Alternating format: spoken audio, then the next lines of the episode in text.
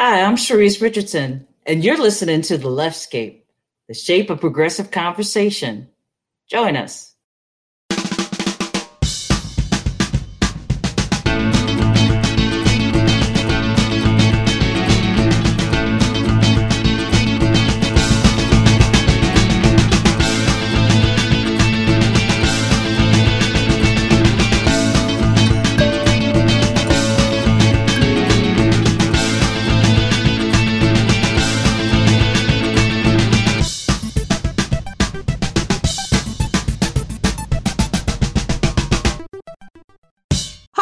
I'm Wendy Sheridan, and you are listening to The Leftscape, the shape of progressive conversation.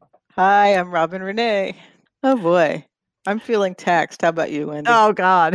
The day we're recording this is the latest tax day, May seventeenth. I know I got my shit done about six o'clock last night. So you were ahead of me. I got mine done at about eleven, but oh, wow. it was it was... I don't know. I was I wasn't a terribly avoidant, but I was avoidant enough that I could I could have had it done, or you know, a week ago. But I just I don't know. I got distracted. Well, I have been backsliding. I I used to, when my daughter was in college, we had to fill out the FAFSA, which stands for financial aid something something something. But that form you have to fill out to see if you if you can qualify for grants or or whatever for college. And that needs to be filed in February. And you have to have your tax return information to put on that form. And so mm. for those those three years where I had to do that, I got my taxes done in January. And then the minute she was done with college, it was like April thirteenth, April fourteenth. And yeah. Last year was bad because they, they moved it to, what, June or something? July. Oh, yeah. July. Was, yeah. Oh, my God. I, yeah.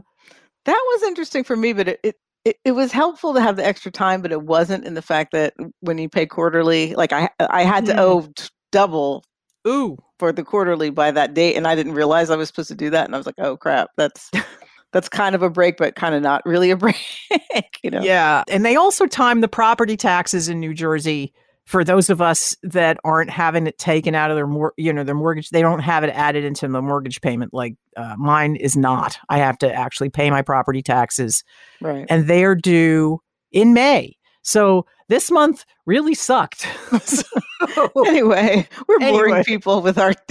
I know. I know. I hope you all got your taxes done, because if you didn't, you're uh, and you didn't file an extension, you're screwed. So. Right. Oh man.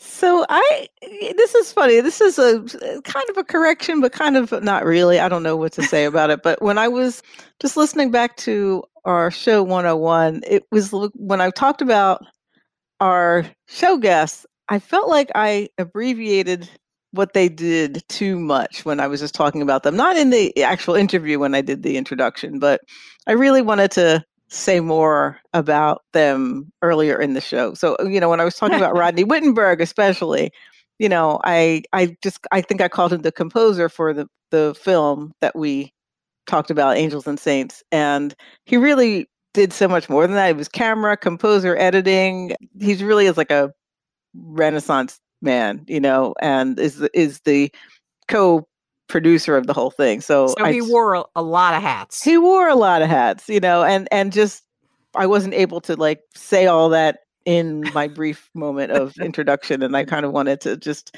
not skimp on that. So I'm going to try to do a better job with, with everybody and, and mix Chris Page too. So, you know, publishing and doing all kinds of things. So I, I just want to, if you haven't listened to that show, actually definitely go and listen, because it's yeah. very cool. I, I wish that the show, the documentary was available for streaming, because I want to see it. So. Yeah, I think maybe right now you need to be part of an organization or something, but I, yeah, I need I to get more information and well, I'll, it has I'll to make them to get it out there. It's making the us. rounds of festivals and shit. Right. From what I understand. So once that's all done, I'm hoping it will end up on Netflix or Hulu or somewhere where I can watch it. Definitely. So yeah, uh, another...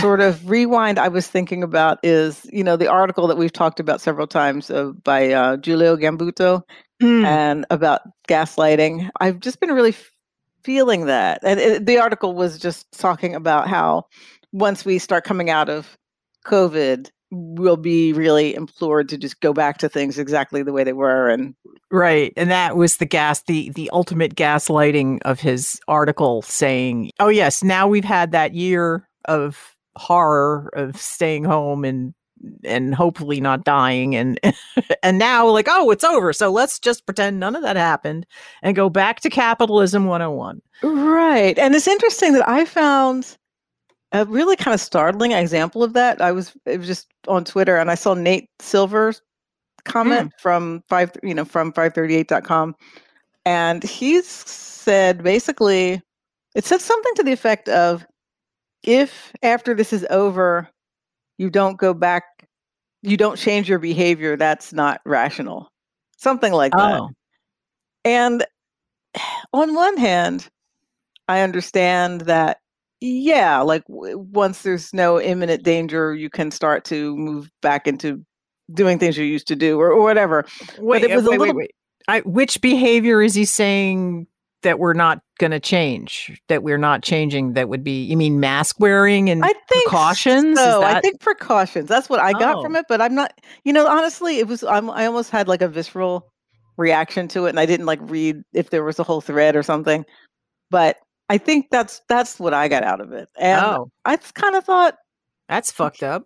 It's a little harsh. A little harsh. Oh, yeah. Because it seems very natural to me to take... Everyone takes a different time and a different route to finding where they're comfortable. You know, and right. that seems totally valid to me. So it was kind of weird to see like, well, you know, if you don't If you don't change anything, then you're that's not being rational. I mean, it's it's it's being human, and it's being there is there's definitely rationality to being more cautious than not for a while. I think you know. I mean, I would have interpreted if I had just seen that statement.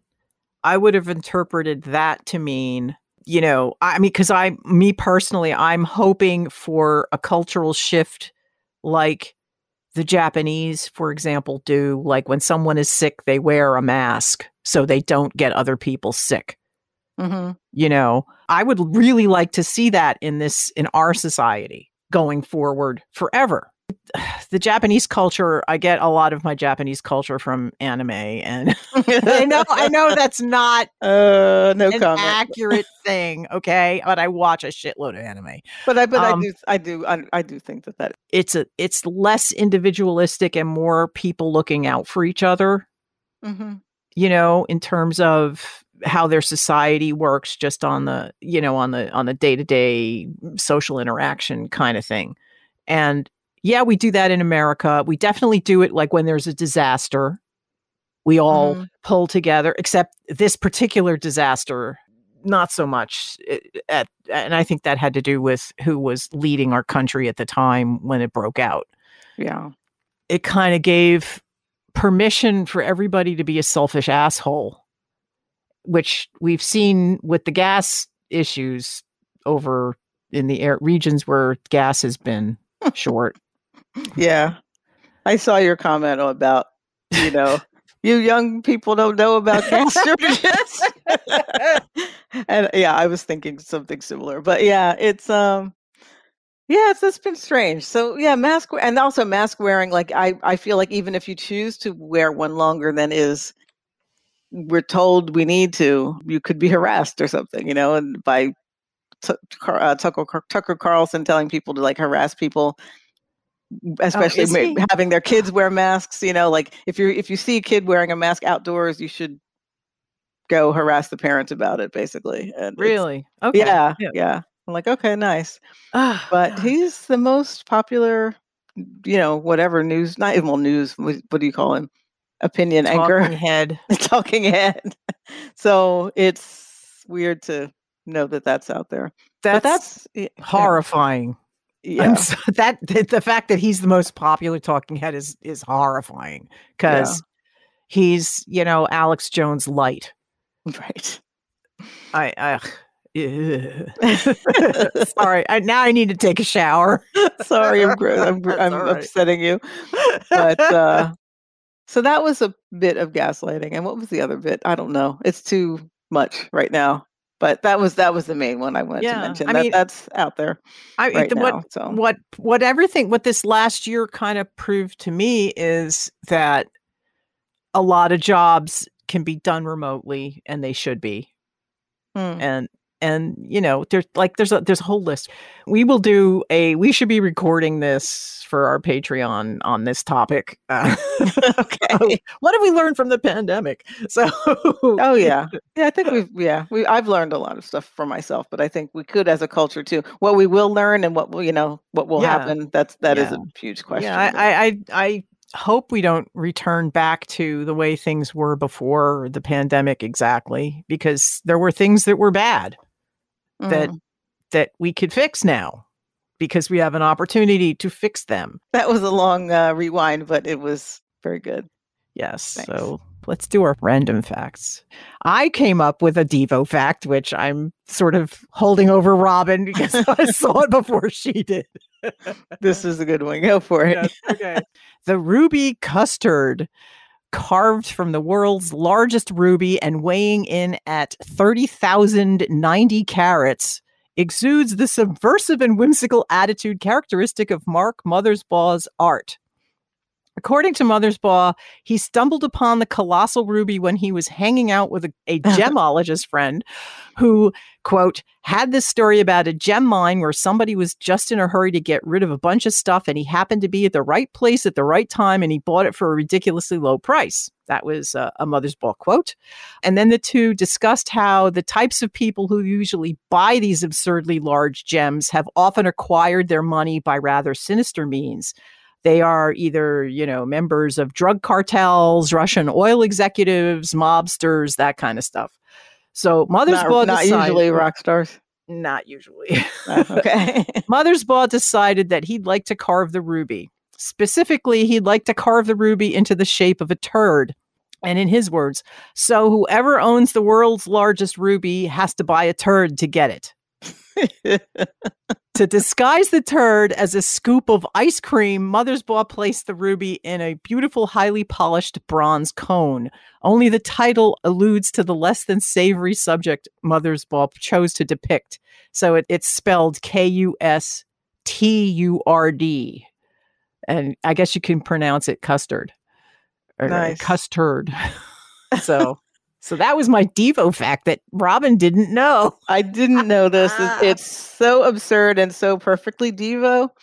Like how he would wind up carving the world's largest ruby. Like that's just, I, I don't know. That is, that is too funny. And we'll post a picture of it in our show notes because it's actually quite lovely. Yes. And it's speaking of uh, nice things to eat, perhaps, or not. But in this case, yes, definitely. In June of twenty eleven, First Lady Michelle Obama and the Agriculture Secretary, Tom Vilsack, unveiled the My Plate icon, so almost ten years ago. And the My Plate replaced the previous My Pyramid image as a tool to help Americans make healthier food choices. It's pretty good. It's like, you know, have half of your plate veggies and fruit and vary your proteins and, you know, just it, it's a good balance. I, I think the old the pyramid is like it's still in my head, but it's probably not. It's time. Yeah. It moved on. Yeah. We moved on. So there you go. And my third fact is kind of personal because there's a, a family of robins that has raised chicks in my front porch or in the bush in front of my front porch for the last three years. And just this morning, they all left the nest. So here's some robin facts for you. And robin. Hmm. Uh, ro- robins are very popular birds. It's the national bird of Great Britain and the state bird for Connecticut, Michigan, and Wisconsin. Robins have a sweet tooth, too. Fruits, berries, sweet cakes, and even pastry dough are their favorites. Although I'm kind of dubious about feeding pastry dough to birds because I don't know that they're going to be ha- really happy digesting it. Robins sometimes will flock to fermented berries. By ingesting large quantities, they appear to be drunk and exhibit behaviors such as falling over while walking. So is that what happens to you when you get drunk, Robin? I usually don't imbibe quite that much. But that's funny. And in the past, robins were killed for their meat, but they are now protected in the U S under the Migratory Bird Act. So my little fledglings should not be eaten for food. No, that would not be good. And and also, I think another f- hidden fact in here is that the Great Britain robin and the American robin are oh, totally yeah. different birds. Yes, yes. I should have said something. Yes, they are definitely different birds. The North American robin is not an import from Europe. Those are three facts. Nice. So we have a great interview coming up today. It's really more of just a conversation uh, than an interview. I spoke with my old friend Sharice Richardson. We uh, know each other from queer activist days a uh, long time ago, and now a uh, non-binary queer pagan healer, and also just a really interesting, cool person. We just wanted to catch up with each other and talk about things that we remember from activism back in the day and how things have changed and what our impressions are with all kinds of cultural and political and social things. So it was a very, um, and spiritual, very, you know, for sure. So it was a very wide-ranging conversation that has a lot of value up to me just personally, but also just looking at time and how things develop and where we are as a culture. And it's really, it was really fun. Cool. Uh, yeah. And then later on in the Geekscape, I'm going to talk about the D N A of electronic music. And oh, uh, cool. yeah, it's uh, it's been an interesting exploration. So stay tuned. Before we move on to the news, we want to give a shout out to our Leftscape listeners. Hey, thanks for checking out the show. And if you're new to the show, welcome. Absolutely. And you can catch a new episode of The Leftscape every other Wednesday. Subscribe on our website, leftscape dot com. And you can find us wherever you listen to podcasts. So if you do Google Podcasts, Apple Podcasts, Spotify, we are out there. Um, and while you're on our website, please do sign up for our monthly newsletter, The Leftscape Lookout. You can like us on Facebook at facebook dot com slash leftscape. Follow us on Twitter and Instagram at Leftscape. And another great way to support us is to join us on Patreon at patreon dot com slash leftscape. Yes, let's do this. Thanks so much. And uh, now here's all the news we can handle.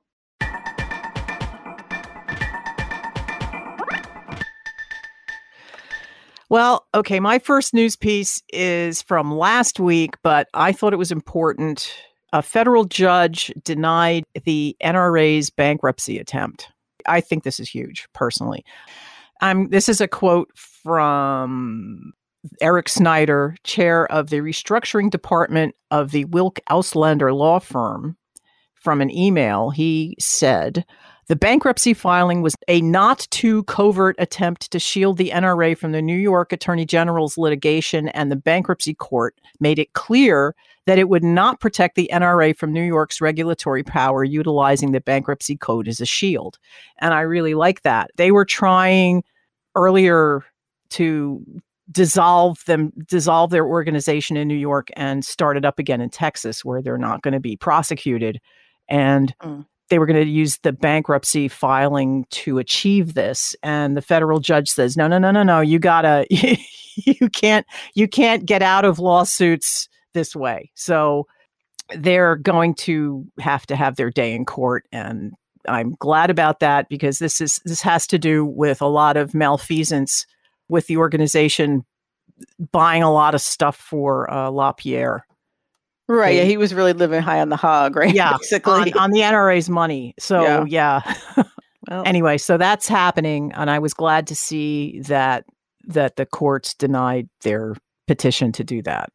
So yes, good, good news. Yeah, in not so good news, things are really intense in Israel and the Gaza Strip right now, and this, uh, yeah, this, um, you know, really ongoing conflict. It, it always has me more nervous than a lot of the other ones, and and confused, and I'm not really sure how to talk about it. And if to talk about it, it's it's such a hot button issue, I think, with for so many people. But this particular conflict, for, as far as I can understand, the crisis began on the sixth of May with Palestinian protests in Jerusalem over an, over an anticipated decision of the Israeli Supreme Court in the eviction of six Palestinian families in a neighborhood that of occupied East Jerusalem. So that's sort of what sparked it off. And there have been missiles flying back and forth. And I think, I don't know how many people, forty or so people were killed yesterday. Oh, God. In I, I don't know. It's been, yeah.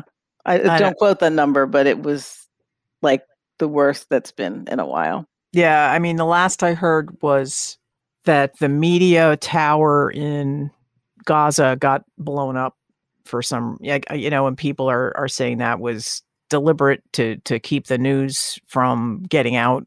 Um, I read a letter to Trevor Noah in the Times of Jerusalem, so or the Israeli Times or whatever. Uh, so it, it you know so that's already a biased source, mm-hmm. but the the the letter is describing the history of Hamas and and its antagonistic relationship to Israel. I don't know how much of that is is retconning history, how much of it is accurate, or if it's, you know, as as you have people who are in conflict with each other, they're each going to have their own own version of what happened, which may or may not match with reality. And I haven't done enough due diligence to know you know, what's happening there. But if this guy is accurate in his assessment about Hamas, they are a group that whose goal is to, to get rid of Israel, that they don't want Israel to exist at all. And when you're in Israel, it's like, you know, you have to, you have to deal with people who are trying to wipe you out. And And it, and then there's the thing is like, we as Americans do not have the moral high ground to say anything about anything. Right. You know, our history with groups of people we're not thrilled living with us has not been good, you know. So I, I don't know why or where we can get off saying anything about these guys. But, you know, that's...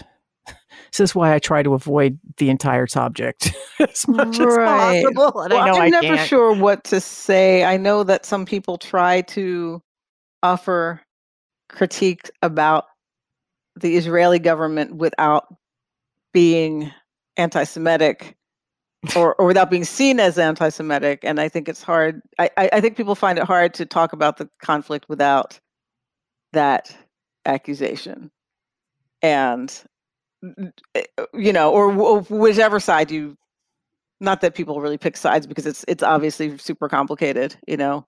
Oh, they pick sides. People well, pick sides all the time. People do pick sides, but people, I, I also hear more, um, it's not a, it's not about, you know, uh, how do you say this? It's not like, you know, both sidesism in the negative sense, but I think that people do talk about the the problems on either side and the, And the yeah. and the you know and the and the people and and the positives too, you know, or, or yeah. at least what people feel is their their right to obviously exist and live somewhere, you know. um, but I guess yeah. it's something I want to learn a lot more about, and I want to learn how to speak about it in a way that's respectful and honest, all Good of those luck. things. It's it's it's it's maybe not a thing, right? I don't know. I, I, don't, I know. don't know either. There's there's so much that could have been mitigated from nineteen forty-eight going forward, and it didn't. And now we're here, and it's you know I I, I have I have no. proposals or advice for how to fix this. I, I, you know, I mean, step one is people have to acknowledge everybody's right to exist. I think that's like step one. And, yeah. and until you do that, I don't know, you know? Yeah. True. That part I know for is, is, is, is yeah. accurate. Yes. Oh, wow. Anyway, it's a, it's a thing. I guess follow the news if you can and want to. And yeah, I would, I, I always would like to hear people's opinions and people's yeah. um maybe we'll get of, yeah, we might get a lot of opinions. Oh, we'll get opinions. I saw a comment by one of our former show guests on this topic, and if I um, get permission to share it, I will do that on our fa- maybe probably on our Facebook page or something like that. So okay, that's a that's something we could possibly do. Okay, but in other news, you know, we have new mask guidelines. Oh yes, in the U S, and it's strange. It's sort of basically now it's that. If you've been fully vaccinated, you can pretty much go maskless. You can choose to not wear a mask without right. repercussions, although they do give the caveat that you need to also follow your state's guidelines in the state that you're living in. And I have the feeling that the C D C is saying this to encourage more people to get vaccinated, because the number of people getting vaccinated is is slowing down. Right. D- do you think that they're accurate in the assessment that being fully vaccinated is as as sturdy a position as it as they're making it sound? That, you know, because I guess for a while I was still like, I still want to be cautious because there's so many people who aren't vaccinated who aren't really paying atten- attention to the issue. But if, you know, maybe it, it may well be safer than I imagined, I guess. It may be. I haven't really been following the science so much these days since I got vaccinated. I'm still masking when I go out because I believe we still have to be in New Jersey. I mean, less than half the population is vaccinated. I think we're up to thirty percent if you're including everybody. Right. Like including children. I, the old people, I think we're up to seventy-five percent vaccinated, but the problem is that because the virus has been circulating for so long, it's mutating. And they say that the vaccine's going to cover the various mutations, but we don't really have data to to prove or disprove that statement. Right. So I guess my for myself personally, I feel like I want to remain cautious around people I'm not certain of, basically. Mm-hmm. You know, so then the, this saying that like, oh, it's okay to not wear your mask is sort of, it's giving more pressure or it's giving more fuel to the people who are like already really pissed off about mask wearing. So like if you have a store or some establishment and you want people to wear masks as a blanket rule, mm-hmm. then there's there's just going to be more conflict around that by, yeah. uh, from people who don't like it. And then I'm like, then you don't, now you also don't know who's who. Is someone not wearing a mask because they're fully vaccinated and they've been paying attention to this the whole time, or are they the people who are like, you know, the Karens who have been see if they have a, a, a trash bag of gas in their trunk. That'll give you a clue as to what kind of person they are. Um, there you go. Anyway, I think I'm gonna, you know, obviously in public indoor spaces, I think I'm gonna remain masked and uh for now. Yeah. Well, and, we uh, have to. New Jersey hasn't it, we, rescinded the la- yeah. the mask laws. Right. So, but even I'm if not- it were probably like a private place with too many people that, who I don't who I don't know, I think I would still, you know. Yeah, so I mean I would I mean. I mean and I certainly I wouldn't travel to a state whose state government has been denying that the pandemic is a problem, like Florida, for example. I I'm not going to Florida anytime soon. Yeah. There's a subgenius thing in Florida in the summer. I kind of want to go, but Florida in the summer is a problem in and of itself. So maybe I won't. Uh, anyway, yeah. Um, make, your, let me, make smart choices, whatever yeah. you do. That would, you know, that's all I think about. Yes, that. yes. I just want to bring up this one that came up this morning. The Supreme Court is going to review the Miss- Mississippi abortion law that advocates see a path to diminish Roe v. Wade. Um, in accepting the case, the court said it would examine whether all pre-viability prohibitions on abortion are unconstitutional. That has been a key component to the court's jurisprudence. The Mississippi law would ban almost all abortions after fifteen weeks of pregnancy, but both a district judge and a panel of the U S Court of Appeals for the Fifth Circuit said that that could not be squared with decades of Supreme Court precedents. And I know the Mississippi passed this law specifically to get Roe v. Wade looked at again by our current composition of the court. And we need to keep an eye on that. Yeah. Is this the, this is the first big case they're trying to bring? Yeah. Since, yeah. Well, it's the first wow. one that the court has agreed to look at. And honestly, if they're really doing, if they're really looking at all pre-viability prohibitions on abortion are unconstitutional, that means they could finally, they, they could hopefully, you know, if they decide that that is true, if they go, you know, and I guess if they're looking at bodily autonomy, I don't know how they can decide otherwise. Mm. You know, I know that the original Roe v. Wade was argued on, I think, privacy, on on the basis of personal privacy, but mm. the bodily autonomy, you know, for for a per, you know, a human, that one I think would even supersede that. But we'll have to see how, you know, those who are defending the law are going to argue this. So I'll be keeping an eye on that. And that's my fight. It's the fight that I didn't think I'd have to be fighting my entire life, but here we are. Yes.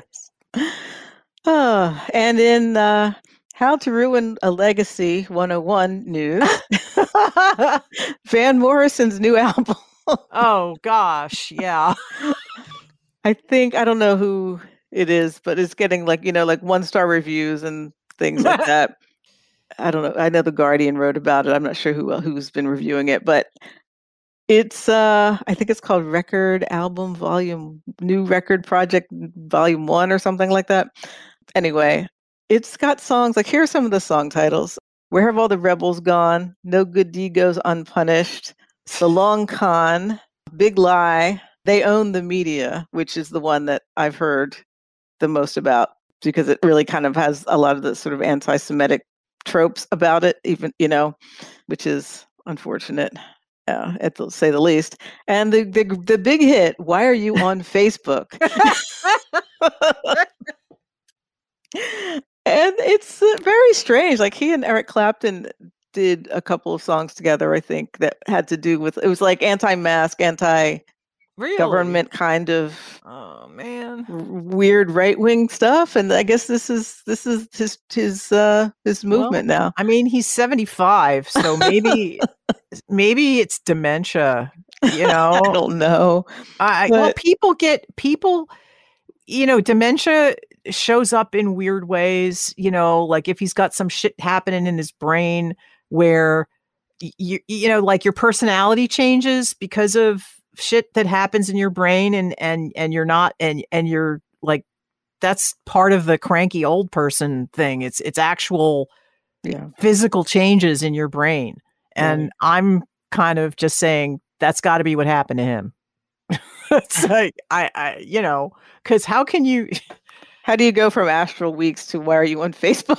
Right? Yes. Yeah. Thank you. I, I don't know. Yeah, it's it's it's sad, and it's um but it's very, I guess it points to how anybody could get taken up into the conspiracy theory way of thinking. And it is, it's frightening, you know, but I'm sad that it's happening to someone who I have some, a lot of admiration for. So that's uh, weird.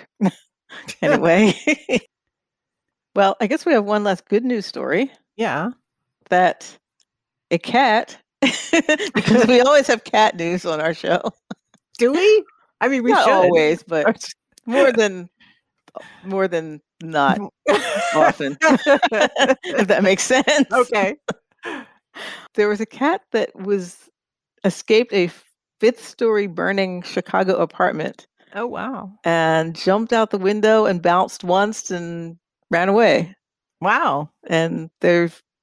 Looking for his, you know, the owner now, and just getting him back to his owner and stuff. Oh, and it's wow. pretty much a, uh, he was okay. He was a little startled, I guess, but uh, it's nice that cats can do that. But anyway, this particular cat is just fine. Yes. And, uh, and I, do, I believe no one was hurt in the fire as well. So well, that's, that's good. good. That's really so good. Can I think, yeah. Reunite them. It's all good. And I think that's all the news we can handle today. I think it, it's a little more than news. It's a little bit. It's, it's been a lot.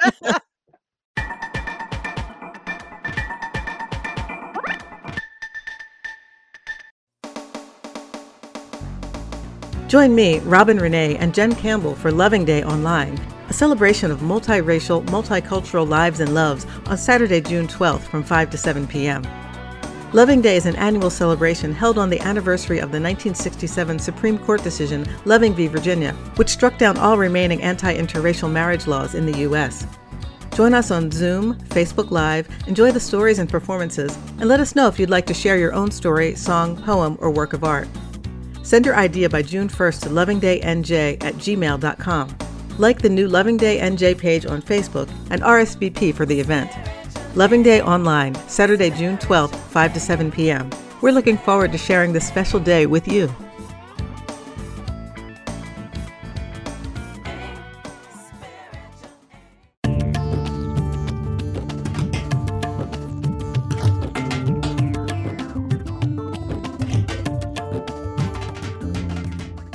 Well, I'm very excited to have my old friend Sharice Richardson here on the Leftscape today. Sharice is a non-binary, queer, pagan healer and proprietor of Sun Crow Hands-On Healing. They are a cuddle sanctuary-trained professional cuddler and level two Usui Reiki practitioner who trained under Reiki Master C. Sharice is deeply committed to utilizing the spiritual power of love and compassion to liberate, heal, and energetically transform our lives. So welcome, Sharice. Oh, thank you. Thank you, Robin. I'm so happy to be here with you. Yeah, it's really, really great to talk with you. So I was first just wanted to talk with you about memories of uh, being a student, queer student at Rutgers, at Rutgers University Lesbian Gay Alliance and, and things like that, which is how I know you initially. Right, right. But, yeah, but I'm kind of curious about, I want to get to that, but I'm curious about your spiritual journey because that really seems to be where you're at now. So I don't know. But how did that all happen? Well, yeah. it's been a, it's been a long journey. It actually started probably back in about two thousand five or so. You know, it's like I had gone through several different relationships and within different relationships had been partnered with people who were practicing paganism at different points in time and to different levels and had started to sort of explore the esoteric back in about two thousand five, you know, and, and it's like at that point, it was like sort of like starting to look at herbs and and crystals and and what was the ability to be able to harness into, you know, another way of looking at looking at the world and of being able to engage the world.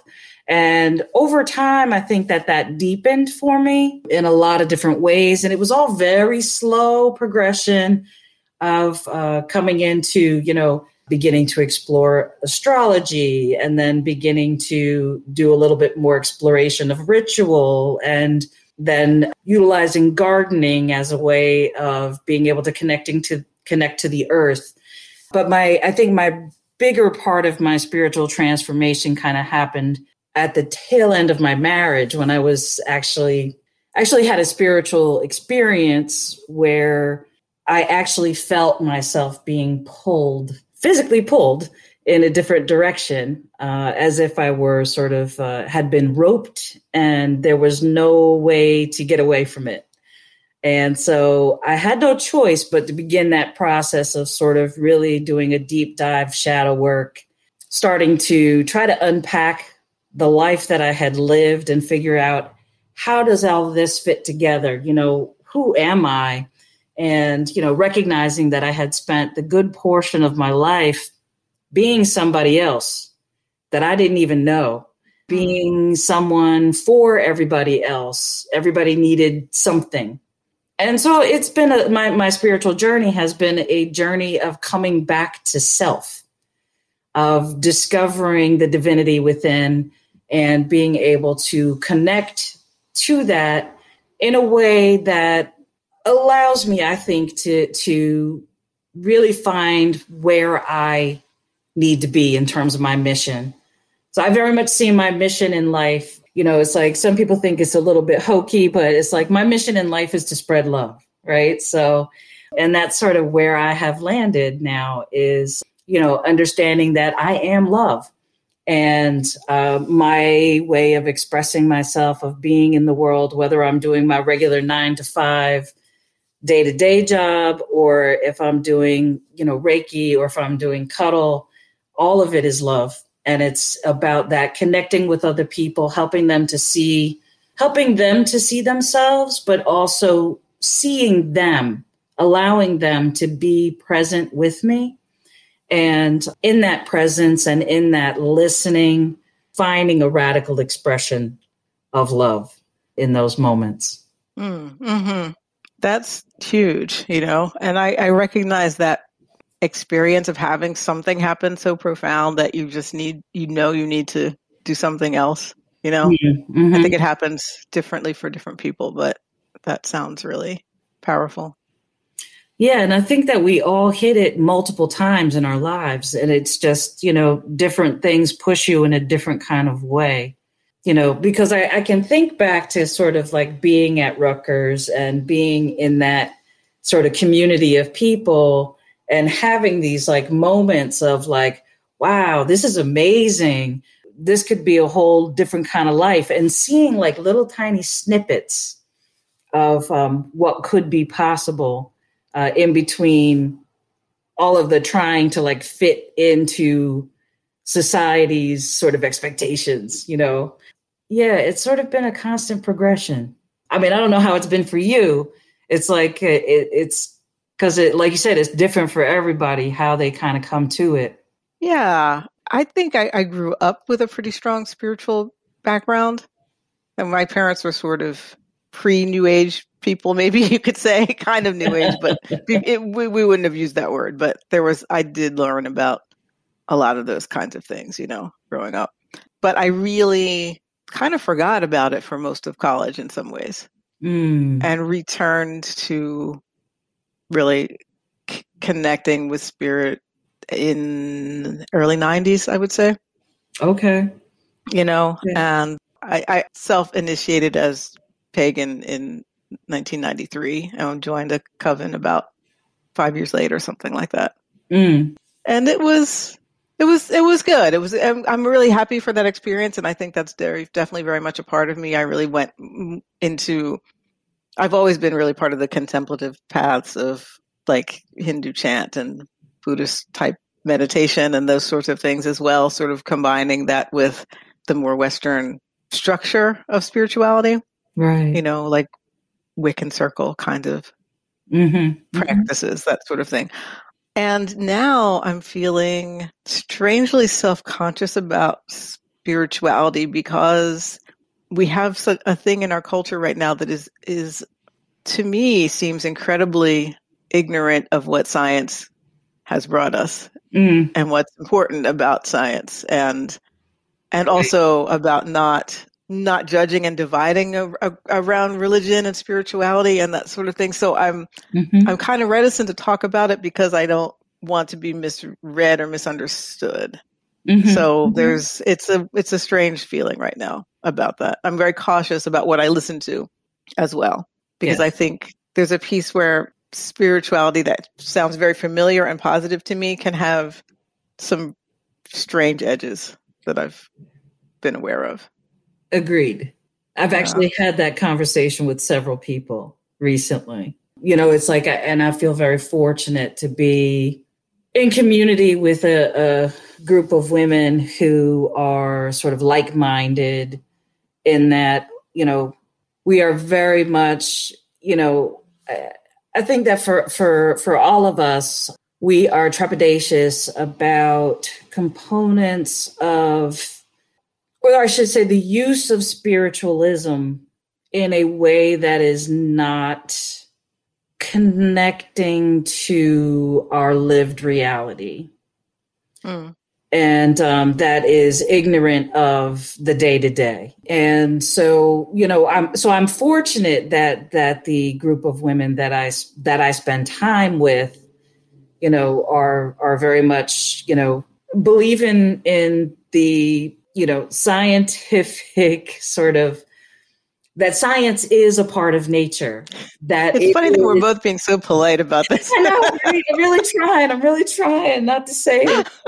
Um, it's like, I don't want to offend people, but I think that it's important that people are critical or thinking critically about the beliefs that they have, and that they are constantly examining and re-examining, is this really liberating for people? That's a good point. Yeah. Because I believe that I believe that spirituality should be liberating, that it should be geared towards the reduction of the, I, I grew up Roman Catholic, which is all about oppression, right? It's all about oppressing people. And I'll just say that plain and simple, because I did twelve years of Catholic schooling and I am well-versed. And if people want to take me on, they can.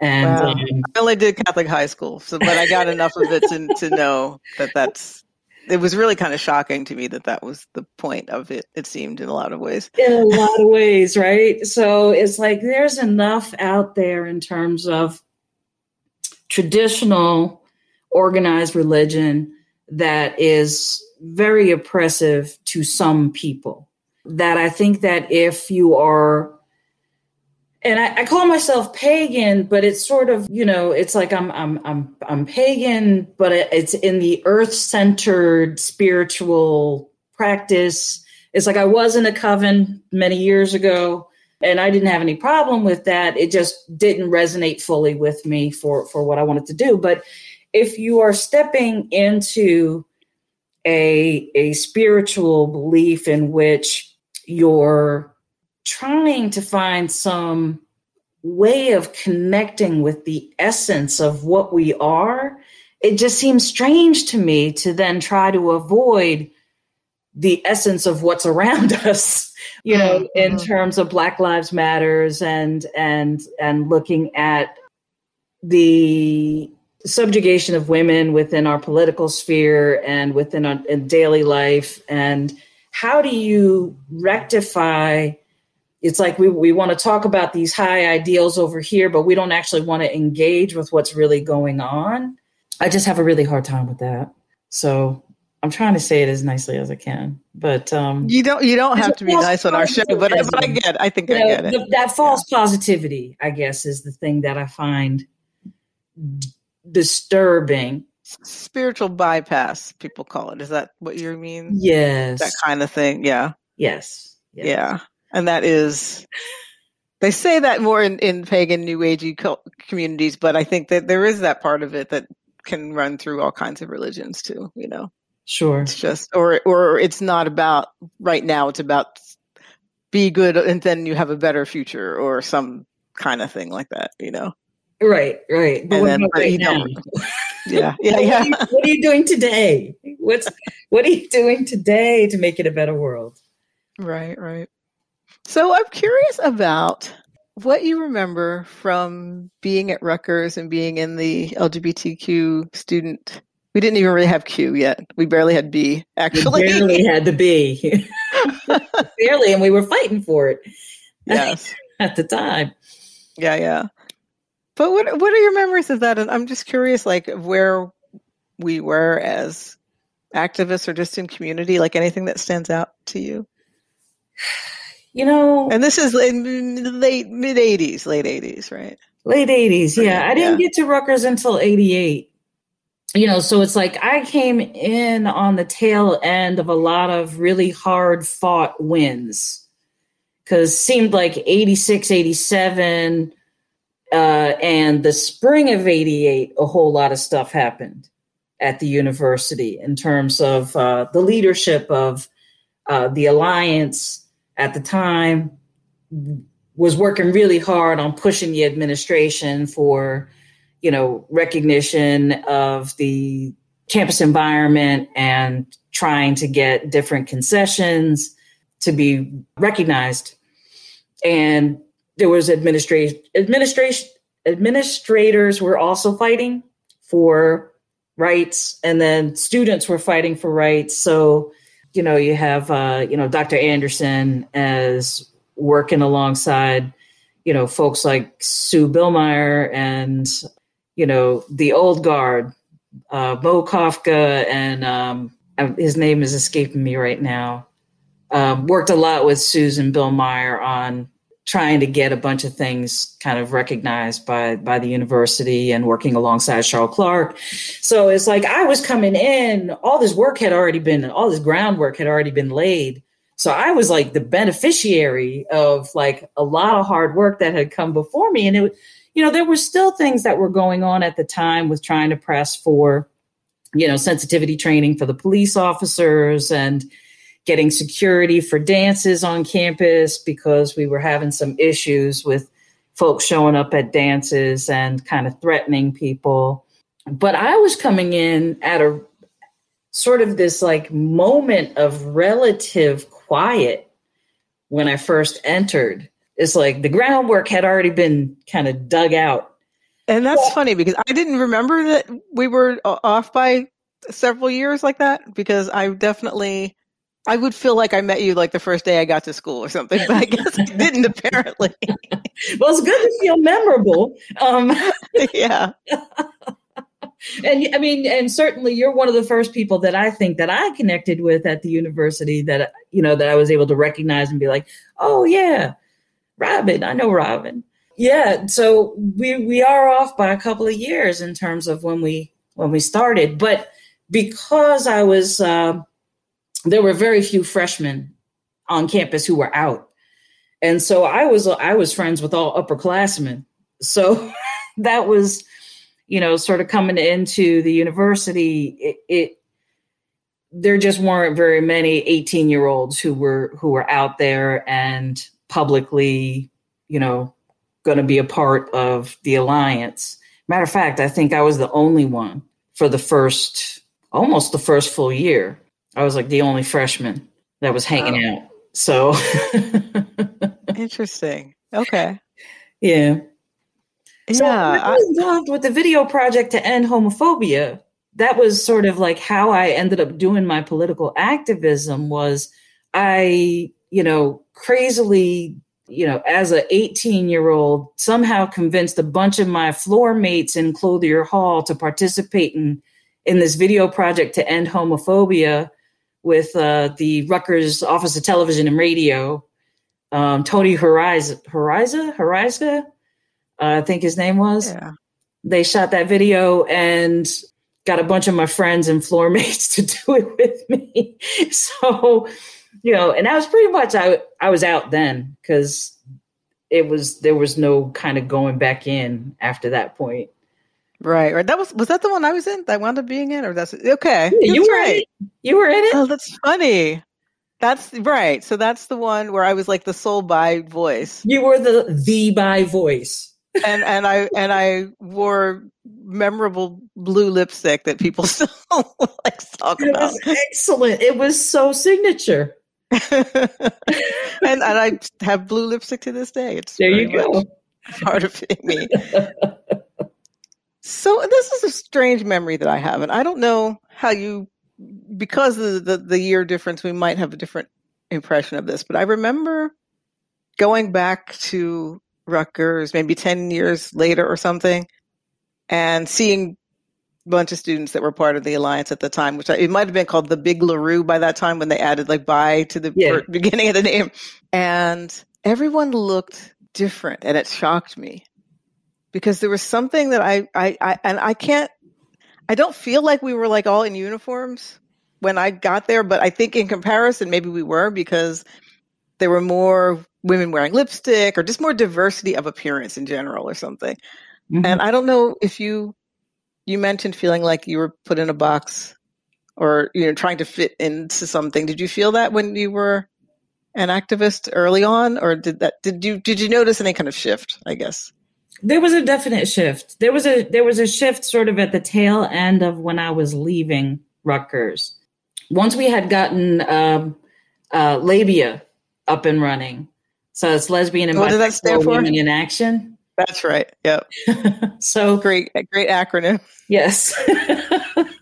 Well, we had gotten the organization up and running, and I think that having opened up that platform, I think for lesbian and bisexual women, really just it expanded how people define themselves in a much bigger way. Because I think that when I first came out at Rutgers, like mm, not everybody, but most people were either butch or femme. And that was still sort of a dynamic that was playing out. And when you didn't fit into either category, you were kind of just sort of amorphously out there, right? So you had to have something that was signature if you didn't fit either the, you know, butch or femme dynamic. And there weren't, but so many femmes that were, you know, kind of out and, and engaged in the alliance at the time. But by the time I graduated, that had started to shift with the generation coming in behind me. Like they were a lot more about expressing themselves more fully. And even within the organization, Labia, it was very much sort of, uh, there was a huge punk dynamic within Labia. And then there was like a really like staunch feminist component. And there was like, you know, still this sort of like, uh, there was still some of the butch femme dynamic, but it was like, it just had exploded a little bit more. And I've just, I, because I've stayed at Rutgers and I've been working there for so long, I, it just continues to expand, you know, how people are able to express themselves, which is beautiful. You know, it's like me at fifty coming out as non-binary because I finally had the terminology and the understanding to be able to define who I was and how I expressed myself. You know, it's like that language wasn't even available when I was an undergraduate student. There was no way to be able to define myself in a way that felt authentic. So I was constantly like trying on different personas, you know, over the course of those years. Yeah, that's it's so cool to hear you describe that, because I think that's probably what I was seeing, which I didn't quite have a I didn't have a word for it either. I was like, wait, people are doing different stuff. This is cool. You know? So, yeah, so that's, that's interesting. And and I share your recognition of all of a sudden we have more language now for gender, mm-hmm. you know, because I call myself non-binary and gender fluid also. And I probably, I don't know when I first started to talk about this, but I said, um, gender malleable was the term I used mm. for myself for a long time. I like that. I like that. And I think I just made it. I don't know that I heard it el- elsewhere. And then it, it was interesting to start hearing language that other people were recognizing to be able to use as well, you know, and that was, that was a really cool thing. Yes. You know? Yep. Absolutely. Absolutely. Like looking back now, like I can recognize who I've always been. In between all of the things that I had tried on, trying to find the right thing to fit. It's sort of an evolution too, because I feel like I've changed over time as well.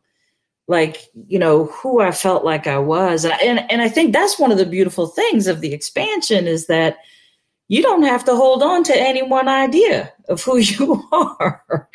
Right. You continue to shift and change over your entire life. You know, who you're attracted to, how you express yourself, you know, how do you want to present today? I don't know. Let me see how I'm feeling. I'll go to my closet and see what's there. You know, so I, and I think that's a beautiful thing to feel like you don't have to be hedged in in any kind of way to a particular way of expressing yourself. And right. It's not like, oh, well, you picked a role and now this is the role you play. Exactly. Exactly. You know? That's exactly it. Yeah, yeah. I, I was curious and very pleased to see that you, somewhere you were talking about identifying as both lesbian and non-binary. Yes. And some people will say, well, how does how does that work? Right. You know? Right. And right. and I love that. And I would love if, if you wanted to share a little bit about that. What that I get, I get it. And I get it intuitively because I feel the same in, in a lot of ways, in some ways. And, well, for me, it would be, I'm not upset at being, like female and woman are okay. And non-binary is more accurate in terms of my, all of my consciousness. Mm-hmm. Mm-hmm. But I'm not in conflict with being female either. You know what I mean? Right. They're both, it's both and really. Yes, yes. Absolutely. And, I, and again, that changes for me from day to day. It's like some days I'm very much they, them, and other days I'm she, she, her, they, them. It's that's fine. you know, it's like I did live my life for fifty years as she, her, and I lived for now thirty-five years, identified as a lesbian. And for me, it is, when I call myself lesbian, it has more to do with my connection to both where I've been and my primary affection. My primary affection is is still to women. My primary attraction is to women. My, you know, but it's also a matter of sort of community, but not like I'm not really part of a lesbian community. That's the funny thing. It's like I'm part of a big bi community. I have a lot of friends who identify as bi or pan. I, d- I have a lot fewer people who identify as lesbian, but somehow that has still stuck for me. Like, it still feels like that's still an identifier that has meaning, although I also identify as queer.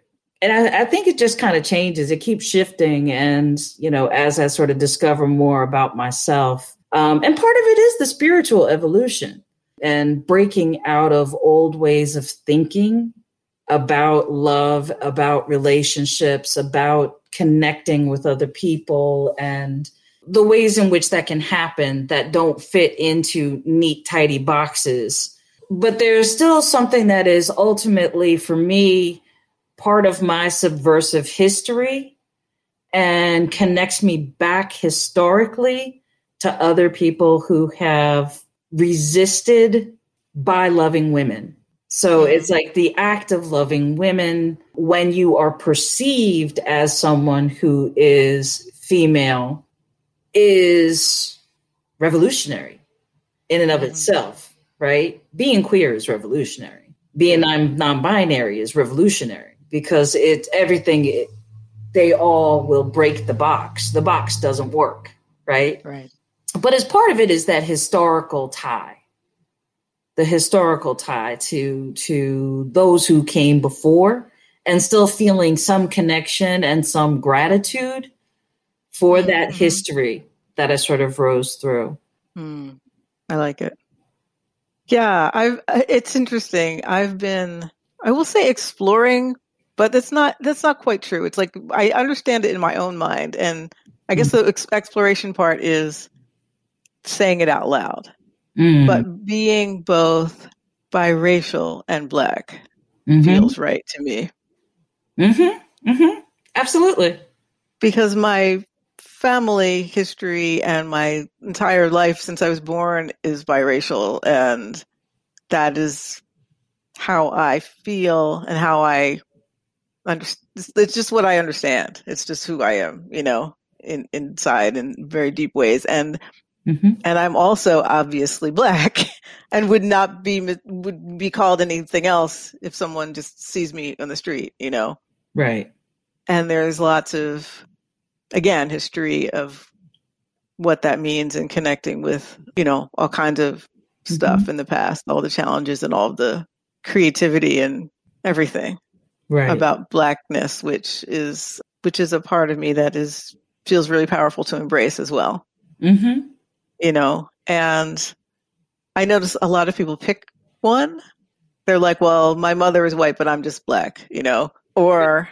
I, or really, I don't know, whichever. But I mean, it doesn't matter how you mm-hmm. identify, but it's what I've found makes sense to me. Yeah. And it does kind of break the box of people's brains because they want you to be one or the other or or something Absolutely. Like that. But what a beautiful thing to not just be one, you know? It's like, yeah. I'm, I'm, I'm multi-generational, multiracial. So it's like, you know, my people have been mixing it up for, you know, many, many, many generations at this point, you know, but I will still claim my Blackness. I will also claim my Indigenous. I will also claim my Italian or, well, my whiteness, I guess, if you want to just say whiteness, but, you know, I will claim all of my ancestries because that's, that is who I am. I'm all of those things, but I am also Black. And, mm-hmm. you know, at this moment in history, to claim your Blackness is, it's not just a matter of, aligning myself with a movement. It's about making sure that people don't make assumptions, I think.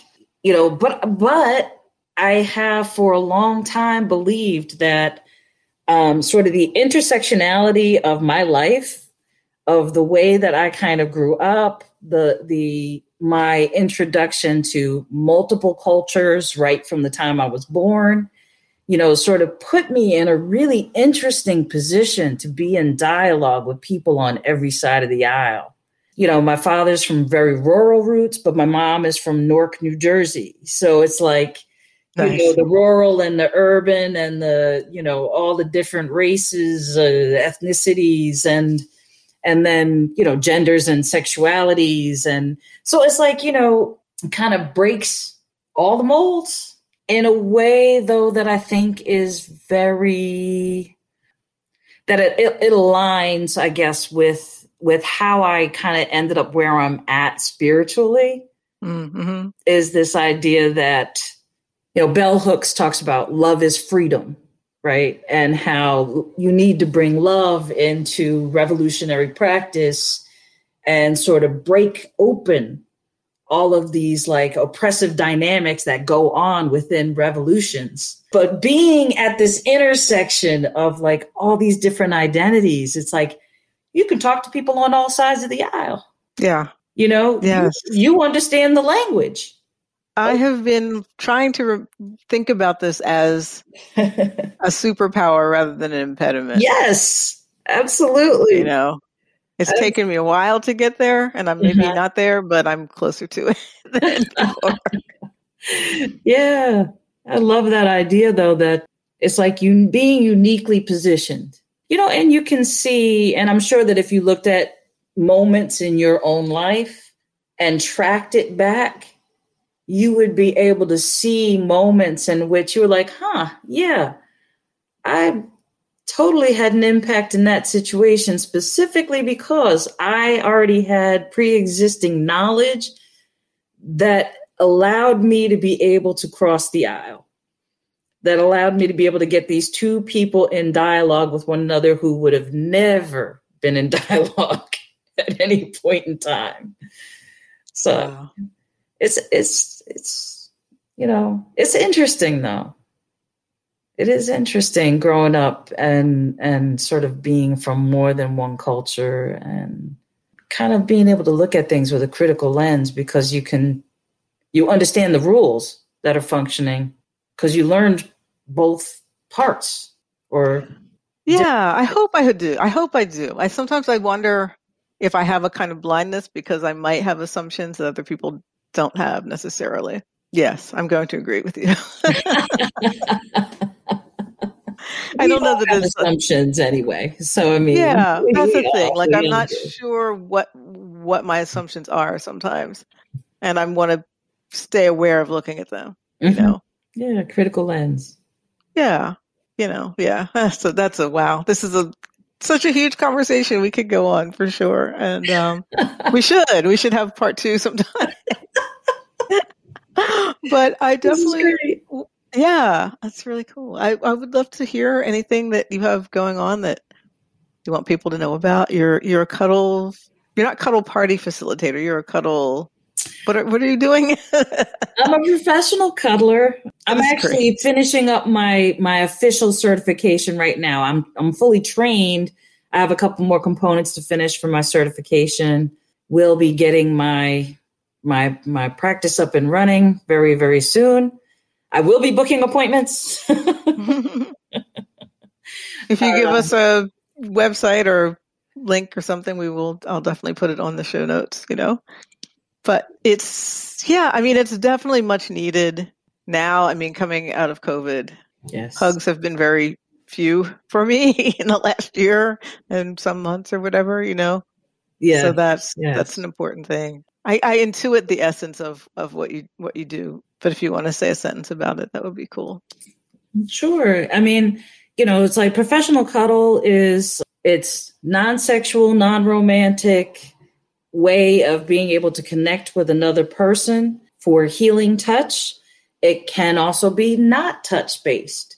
So the idea is that you're able to work with a cuddle professional to identify what it is you're looking to get out of a session in terms of how much touch you're looking for, whether you're, it's more companionship, like just being able to sit and talk to someone, to be heard.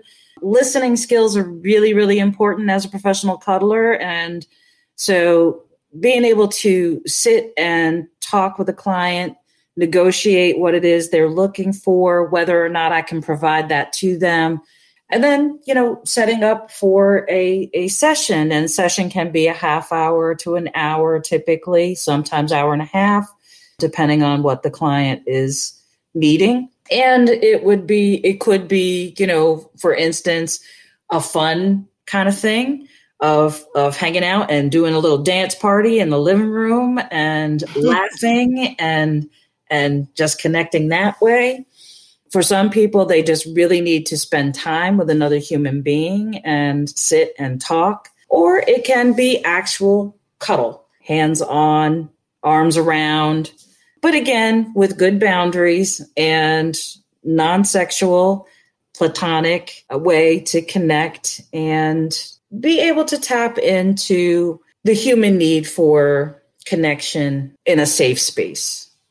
Um, so I do trauma-informed cuddle. So we do very specific coursework that helps us to be trained and to be prepared to work with clients who are working with a therapist or social worker on other trauma issues, P T S D, recovering from narcissistic relationships. It can be a lot of different things, but you know, that being trauma aware is really important when, because so much is held within the body. It's just a really nice way to be able to connect with someone compassionately, let them be seen, let them, let them feel heard and be present with them and just really connect. Awesome.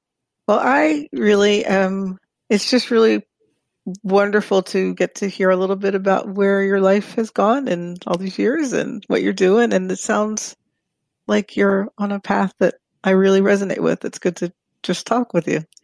Yeah. Thank you so much for inviting me. You know, it's like I, I don't get a lot of opportunities to to reconnect with folks. So, you know, having randomly run into you one day and, uh, you know, it's nice to be able to actually, you know, see where you're at. That definitely, we're, we we definitely are resonating with one another in terms of path, I think, at this point. Yes, I like it. Thanks a lot, Sharice. Absolutely.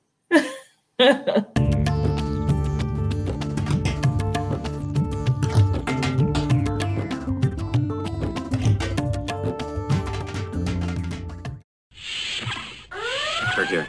Fascinating. Right here. Fascinating. Right here. Fascinating. Right here. Fascinating. Right here. Fascinating. Right here. Fascinating. Are you out of your fucking mind? Fascinating. Prepare to attack. All hands battle. Fascinating. No computer. Fascinating. Well, welcome to the Geekscape. This is where we talk about things that are of deep interest to us, where we really get into details and minutiae of things.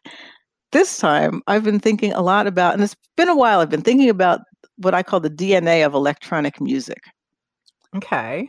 And I'm trying to understand it. And the more I know, the less I know. It's like it's like the Buddhist path, you know, somehow. Okay, well, well, tell me, what is electronic music to you? Sure. Well, first, I, you know, there's so many different genres, and that's what's so interesting and sort of maddening okay. about it. But I just want to give a major shout out, first of all, to Kraftwerk, the German electronic band, who will finally be in the Rock and Roll Hall of Fame, sort of in the, oh. the backdoor way. They they've uh, they're going to receive the Early Influence Award. Okay. Oh, and that's that's how Gil Scott-Heron got in too. Yes, Gil Scott-Heron also. That's amazing. I was. So I saw that on there. Wait a minute, he's not rock. Yes. That I said somebody in, uh, educated me as to why he's also going in. So I, I'm so cool.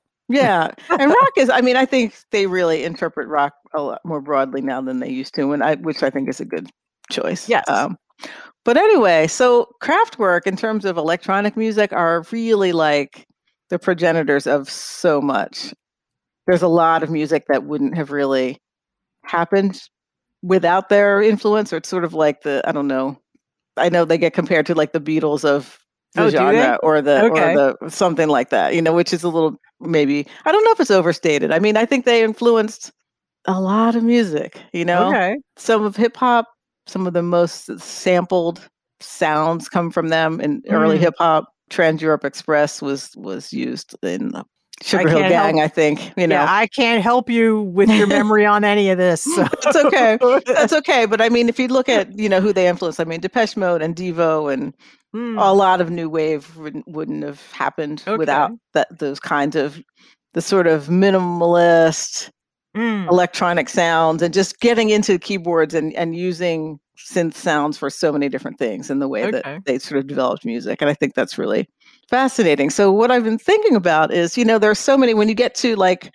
electronic dance music, E D M, there are so yeah. many genres and so many like little mini genres. So I, it's kind of, it's cool, but it's also maddening and ridiculous. So I was like thinking about like, how do I understand this music? Because like, I feel like with basic rock music, I have a sense of what what kind of belongs in which camp and where they grew out of and that sort of thing. And then you've kind of had this explosion of things that came together and remixed and mm. and almost a, a, people make a hobby of like creating a new microgenre out of something even more distinct, you know. And so it's fascinating. So I just wanted to look at how, how what different sounds grew out of which things, you know. So just All right. I was looking at how, you know, that sort of early electronic uh, type stuff. And so when you were saying D N A, you're really doing like family tree yes. kind of thing, not or or I'm yeah family tree, but I'm thinking also of like when you see those diagrams of like how life evolved. Yes, exactly. You know, so okay. And the more I look into it, the more I you can't I can't really make sense of it. But so you know, so here's another person you can point to as being really influential. Um, Giorgio Moroder, a lot of people know of as the father of disco, and he produced okay. Donna Summer. Um, oh, all right. You know, so if you hear "Love to Love You, Baby," like there's a very um, there's a very atmospheric sort of dance sound in that that mm-hmm. also went on to, you know, and he influenced a lot of things like new wave and house and techno and Blondie's "Call Me." I think he also produced and Cat People oh, could... for Bowie. All right. I actually am now hearing like those those few songs that you've listed, I've actually heard before. I can remember hearing them. And they definitely have some similarities in the production. So yeah, I hear that. Yeah, yeah. So that's cool. But then I just started looking into all the different sounds and I just get lost in it. And it's cool. It's a fun getting lost, but I'm not, I wasn't getting anywhere in terms of like being able to explain it very well on a podcast. So what I wound up doing was picking a couple genres that I really like and trying to understand them in terms of what came before, I guess you could say. Okay. So let's see. One, this one genre is called vaporwave. Okay. Which is a very, that is a, considered a microgenre of electronic music. And the way I would describe it is it takes songs and sounds from kind of like the eighties. And so it has a nostalgic thing to it, but it tends to slow it down a little bit and add sounds over over things. So it's like overlaid. And the aesthetic is like, because all these genres also have like what the video tends to look like. It's very sort of neon. Is it upbeat or is it like slow, dreamy? It's a little bit slower and dreamy because it grew. So when you go back one generation, there was a sound called chill wave, and and vaporwave. Vaporwave came from chill wave. Okay, yeah. Well, you need to tell me this. So, so right. That so that's the thing. So I I wasn't sure whether I should work forward or backwards on this project. So chill wave, I'm still trying to. I mean, I kind of know what it is, but I don't have as clear a definition because okay. I don't know. You know, I don't know that it has as much of an aesthetic quite. But it probably does. I just don't have, I don't have it in my head, you know. I would do this like with colors. Mm-hmm. I, you know, I know, you know, red, orange, yellow, blue, green. And, and then there's people going, well, that's not red. It's, crimson sunrise or something like that, you know. it, it, it, So with me, with music, I'm still on the, you know, the three colors of the, so.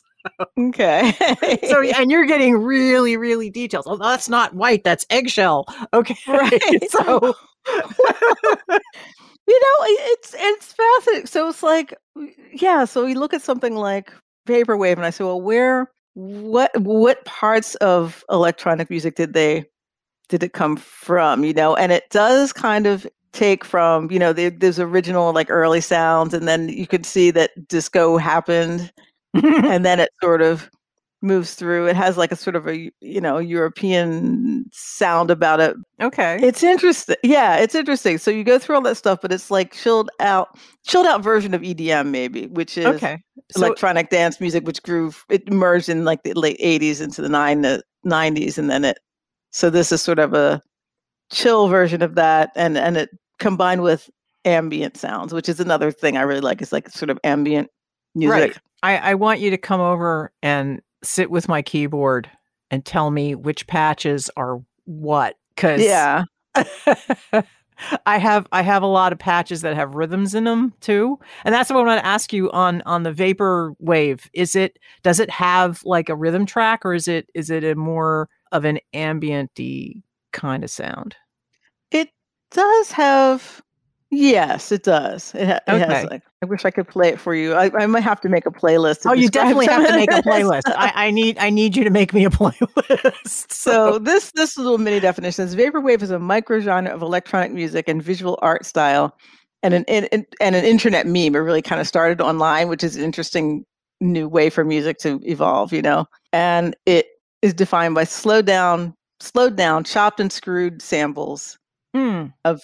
You know, and it has, it, it combines smooth jazz and even like elevator type music and lounge oh, wow. music. And, you know, it's, and it, it's, it's an interesting thing. So chopped and screwed, that's an interesting okay. genre. Oh, do you know? So this is, this is, no, I don't know what chopped and screwed is. So, but I am, I am now envisioning people making loop libraries, for example, out of other music and yes. then just putting shit together, like the same process how I make all our little bumper music with my loop libraries that I purchase. Yes, so that's exactly it. Yeah, audio and, clip and, art. So it, it starts to become like that, which is which is really fascinating, you know.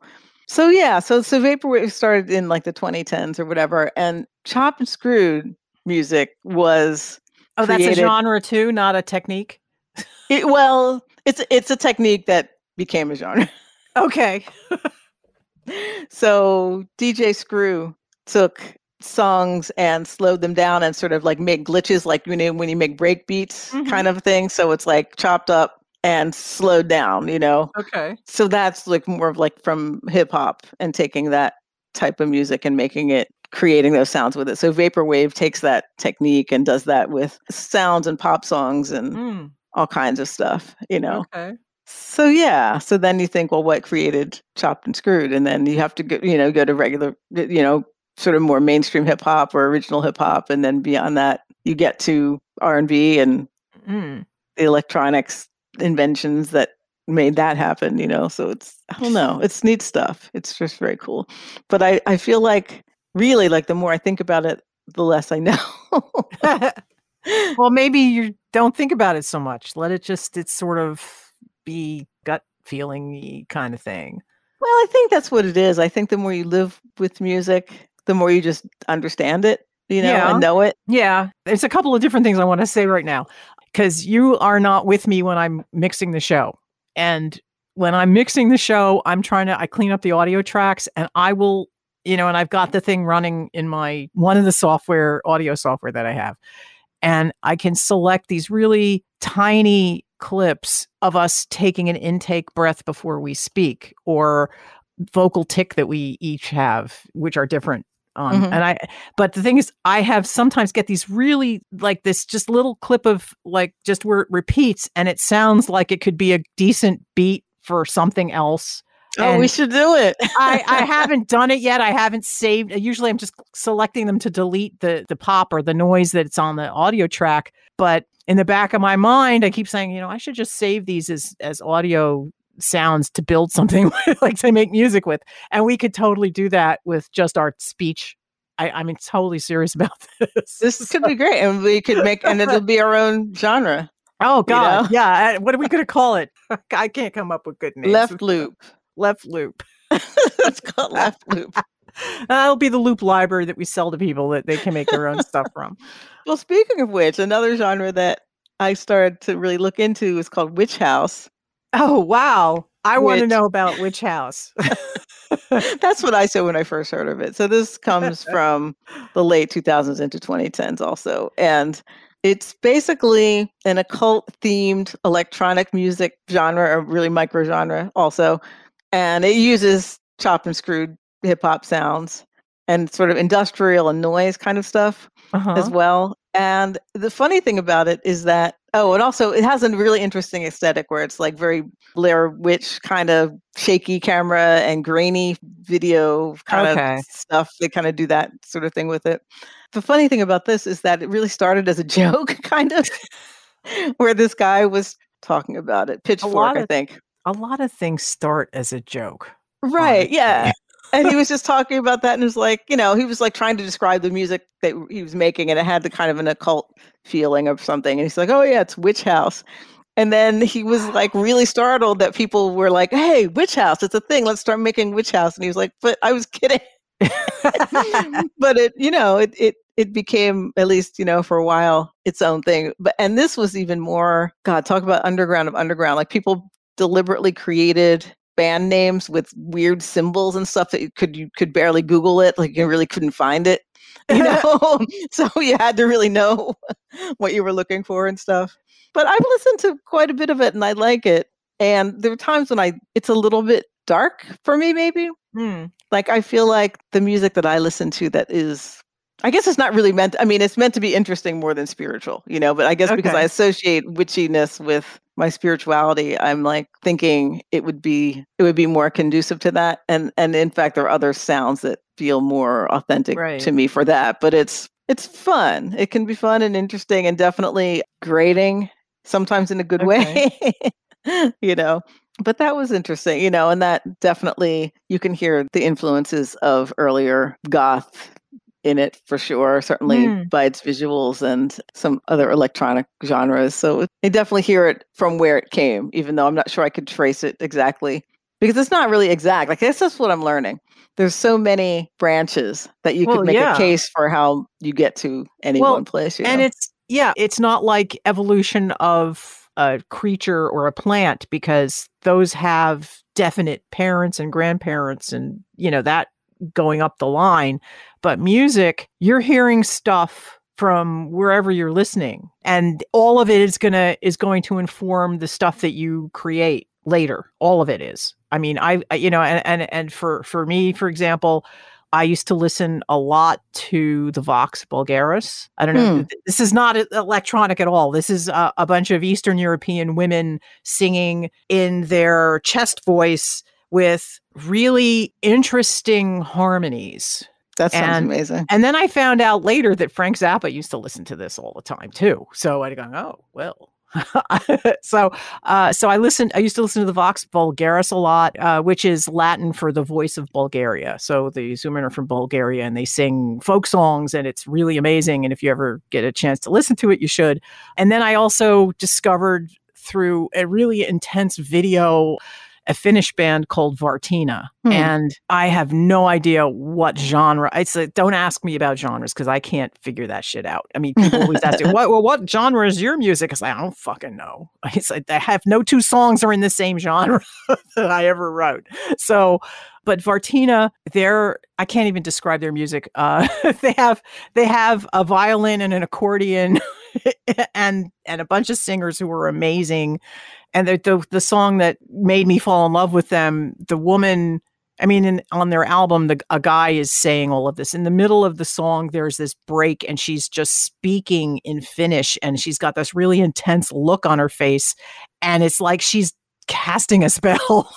It was just so amazing. I go, oh my God, I have to get. And I went and got all their albums.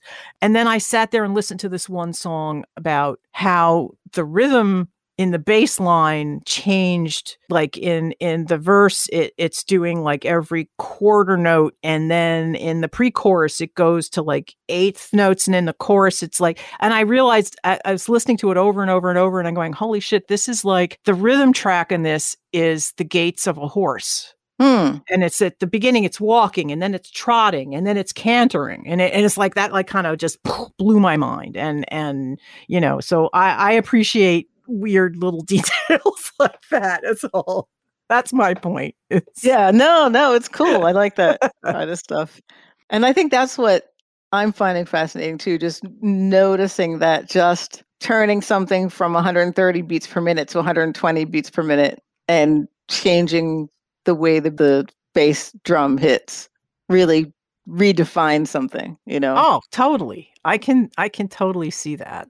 Yeah. It's interesting. So like, that's one of the ways like house music is like four on the floor with, uh, you know, usually like one hundred thirty beats per minute or so, and grew out of like the sounds of the eighties in Chicago clubs and stuff. And then, mm. then deep house, it's, uh, it's about one hundred twenty, and it's has more like soul and jazz influences kind of thing, which I've had, I had a, there's a D J called Easy Tiger, who is a friend of mine, um, who just did a party on Twitch, I guess, a while ago. And that w- it was so great. And, and this is part of what sparked me to really want to think about it a lot more, because it's like, I've loved that music so much, and it's not music that I would ever, no, I wouldn't have thought, I don't think about it, or I don't like pursue it exactly. You wouldn't have like, sought oh, it out perfect. on your own. Okay. Right. Yeah, yeah. It was perfect to dance to. And I think that's one of the keys to a lot of this mm. stuff, is that it's less about personalities. Like there's a band called, I think it's a guy or was or maybe two guys called Lemongrass, that I didn't know at all who, who even, is it a band? Is it a person?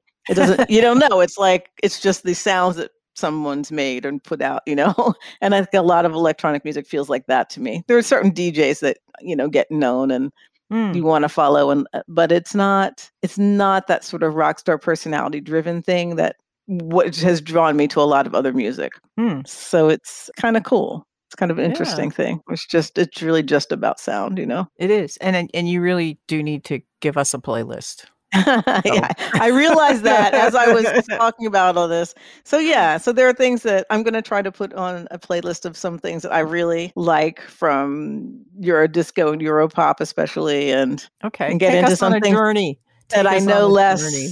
well, and uh, yeah, it'll be interesting. Yeah, if I can find some, if I can Google some witch house that that let me find, I will. No, I, it's it's out there. It's just kind of okay. funny.